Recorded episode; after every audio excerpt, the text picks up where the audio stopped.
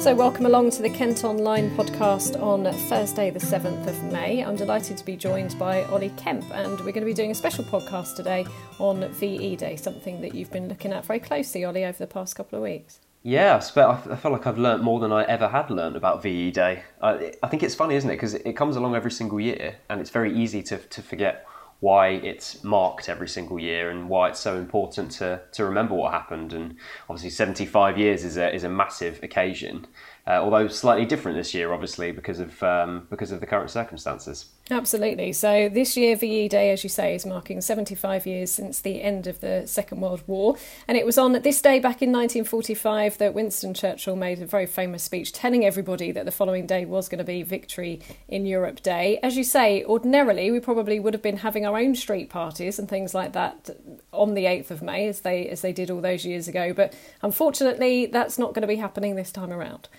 Very different, yeah. I mean, if, if you look back 75 years ago as well, that, that you know, some of the people that I spoke to who, who were alive at the time and have quite fond memories of it, you know, the, the whole county was alive with noise and bunting and there was parties happening all over the place. And, you know, it was very much a, a community spirit um, that the war was over in Europe. And yeah, that's, that's not going to be quite the same this year because there was a lot of street parties planned in all parts of Kent to, to, re- to remember what happened 75 years ago. Um, and now it's going to be very much an indoors affair. So there are a number of things that, that people are going to be able to do to commemorate. There's a, a two minute silence at 11 a.m., um, which hopefully everybody will take part in. Uh, there's a, the Queen's speech as well. Um, she's going to be doing that at 9 p.m., which is exactly the same time of day that her dad, King George VI, did his speech on VE Day. So that's marking that occasion.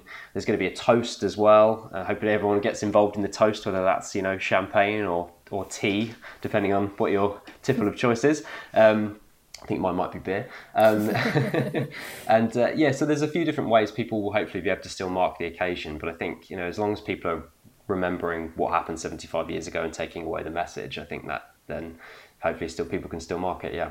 Yeah, because absolutely. I mean, we are all going through our own struggles at the moment, whether that be adapting to working from home, being furloughed, or homeschooling, or unfortunately, if you've got someone who's who's been struck down by this virus. But it, it is still important, isn't it, that we remember what happened 75 years ago. Those sorts of big anniversaries, despite what we're going through now, we shouldn't forget those and the sacrifices that thousands and thousands of people made back then. Exactly, and I think one of the things that really came across to me when speaking to some of these people who who lived in that in that time and, and have memories of it is that um, it wasn't all celebration because you know yes the war in Europe had ended and people knew about it actually for a number of weeks before it was announced by Churchill. People were aware that the German forces had been shrinking and it was on the cards that the war would be ending in Europe. But you know there was still theaters of war happening in places like Japan. Um, there were still loved ones out on the front lines fighting on VE day. So it was and, and you know that a lot of people had lost lost people at the time you know so there may have been people partying around bonfires and raising a toast and and and all that sort of thing. But there was a lot of people as well that were realizing that their post-war world was going to happen without their loved ones because they'd sadly died on the front lines. So you know, it's not just a cause of celebration; it's also a, it is genuinely a marking of, of all those people that lost their lives. Absolutely. Now, um, you've written a very special feature that everyone's going to be able to see on Kent Online tomorrow, on Friday. Um, you've spoken some, to some people who were around on VE Day itself. What was it like chatting to them?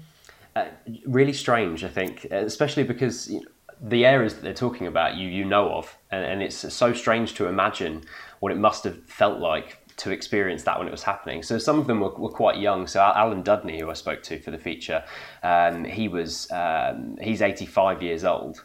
So he was he was very young during VE Day, uh, but he has some very fond memories of it. And he was told, all, him and all the kids in the street were told that they need to go and collect firewood for these bonfires. I didn't realise that. Turns out most of the streets around Kent had these massive bonfires, but on these tiny streets with houses either side of them.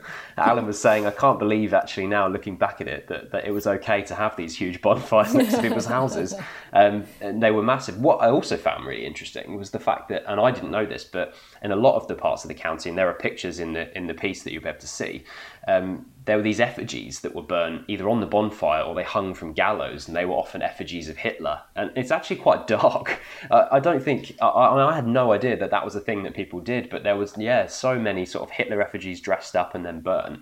I spoke to a woman from Ashford called Sylvia Smith, and she was only four years old uh, on VE Day Um, but she has a memory of that, so she doesn't really remember much else. But she remembers actually being quite scared, having this fairly haunting image of this effigy being burnt. And you know, if you've lived a, a life in lockdown, it must be a very strange thing to experience all of a sudden people were celebrating in the streets because if you think about blackout the blackouts had started in 1939 street lights were off cars wouldn't be driven at night all of these things were just part of everyday life in, in during the blackout um, and and all of a sudden that's all lifted so those memories must be very strange for for the people that were uh, that were experiencing that especially the much younger people yeah, I was very interested actually to read Sylvia's thoughts because she was actually quite scared by the whole thing, wasn't she? She thought, why is everyone burning things and why lights on again? It was it was quite strange. Yeah, you can imagine that, can't you? Well, exactly. I mean, how are you gonna how are you gonna perceive a firework when when you've lived under uh, the life where where the blitz was happening and where usually a loud bang would be something incredibly dangerous that you'd need to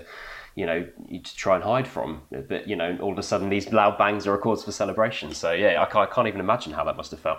Yeah, very very strange. Now, as you say, ordinarily we would have been doing lots of various different things across the county, and one person in particular who would have been um, making a speech on VE Day would be the Queen's representative in Kent, who is of course the the Lord Lieutenant. I've been speaking to Lady Colgrain about VE Day, and this is what she had to say. I know that I always think about the, seeing those photographs of the royal family standing on the balcony at Buckingham Palace and then zooming round and just seeing the thousands of people just lining or packing the Mall and, um, and in front of the palace, and then Trafalgar Square as well, and extraordinary outpouring of joy that it was all over.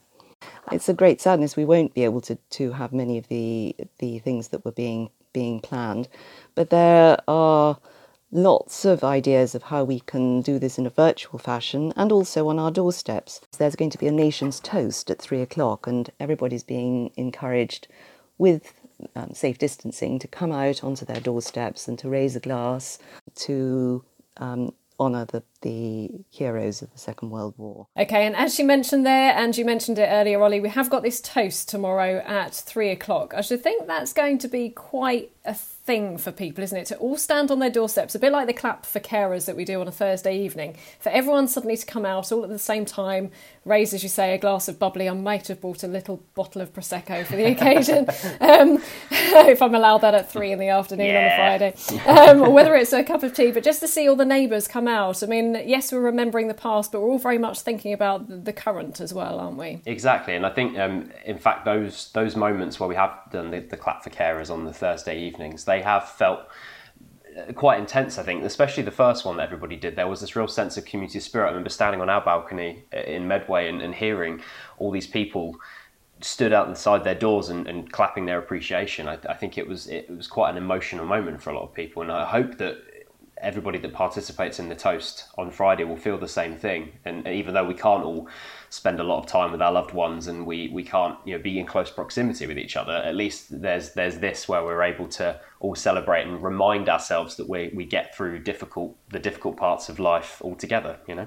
Absolutely. And um, there is a special phrase to say. We're going to put that on Kent Online. That's part of your piece. So, I mean, certainly go on there and have a look at what we need to say for the toast. And also, the other community thing they're wanting us to all do, and I don't know who will get through it with a dry eye, is to is to all sing together after the Queen makes her speech at, at nine o'clock. So that's again gathering on the doorstep, singing along to "We'll Meet Again." Oh my goodness! I mean, if they want if they want the nation to be in floods of tears, I think that's the way to do it on Friday. Yeah, I mean, there's uh, there's it's so charged that song anyway, isn't it? It's a song that's kind of synonymous with the Second World War for people waiting for their loved ones to return home and seeing people again, and and it it's something that is going to feel even more prevalent, I think, right now with, with lockdown happening. It's, it's certainly going to have a few dryers in the house. I don't know don't know what it's going to sound like. Bear in mind if people have been participating in the toast at three o'clock in the afternoon, everyone might be a little bit sozzled by that point. Yeah, absolutely. Goodness knows. But of course, the Queen did reference the, the lyrics to that song, didn't she? When she made her address um, earlier on during the during lockdown, that was a key part of what she had to say. Actually, yeah, and it really does connect what what happened seventy five years ago to, to what is happening right now. I spoke to T- Tam Thompson for the piece, and um, she's 91 years old, um, amazing. And she, she was actually, uh, she lived in London during the war, but she, she lives in Tunbridge Wells now. And um, she said that she imagines the sort of uh, uncertainty that a lot of us are feeling right now must have been very similar to how her parents were feeling in the Second World War, even when it was close to ending. Because yes, there was a celebration for it ending, but there's a sense of what's going to happen next and uh, what's it going to what's what's the world going to look like once this is over. And I think you know some of some of that uncertainty we've all certainly felt over the last few months. So there is absolutely a connection to these two things that it somehow makes VE Day this year even more poignant.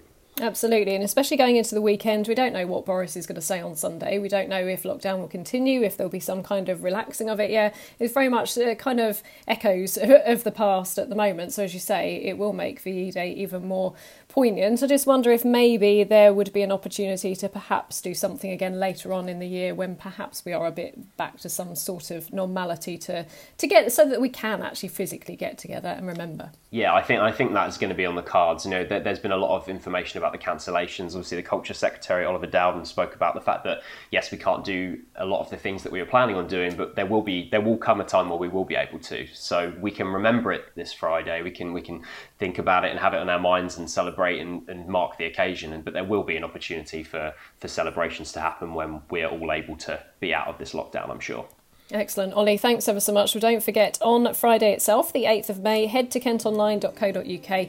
Plenty of information, including Ollie's special feature on VE Day and how you can get involved during the day. Speak to you again soon. See you soon.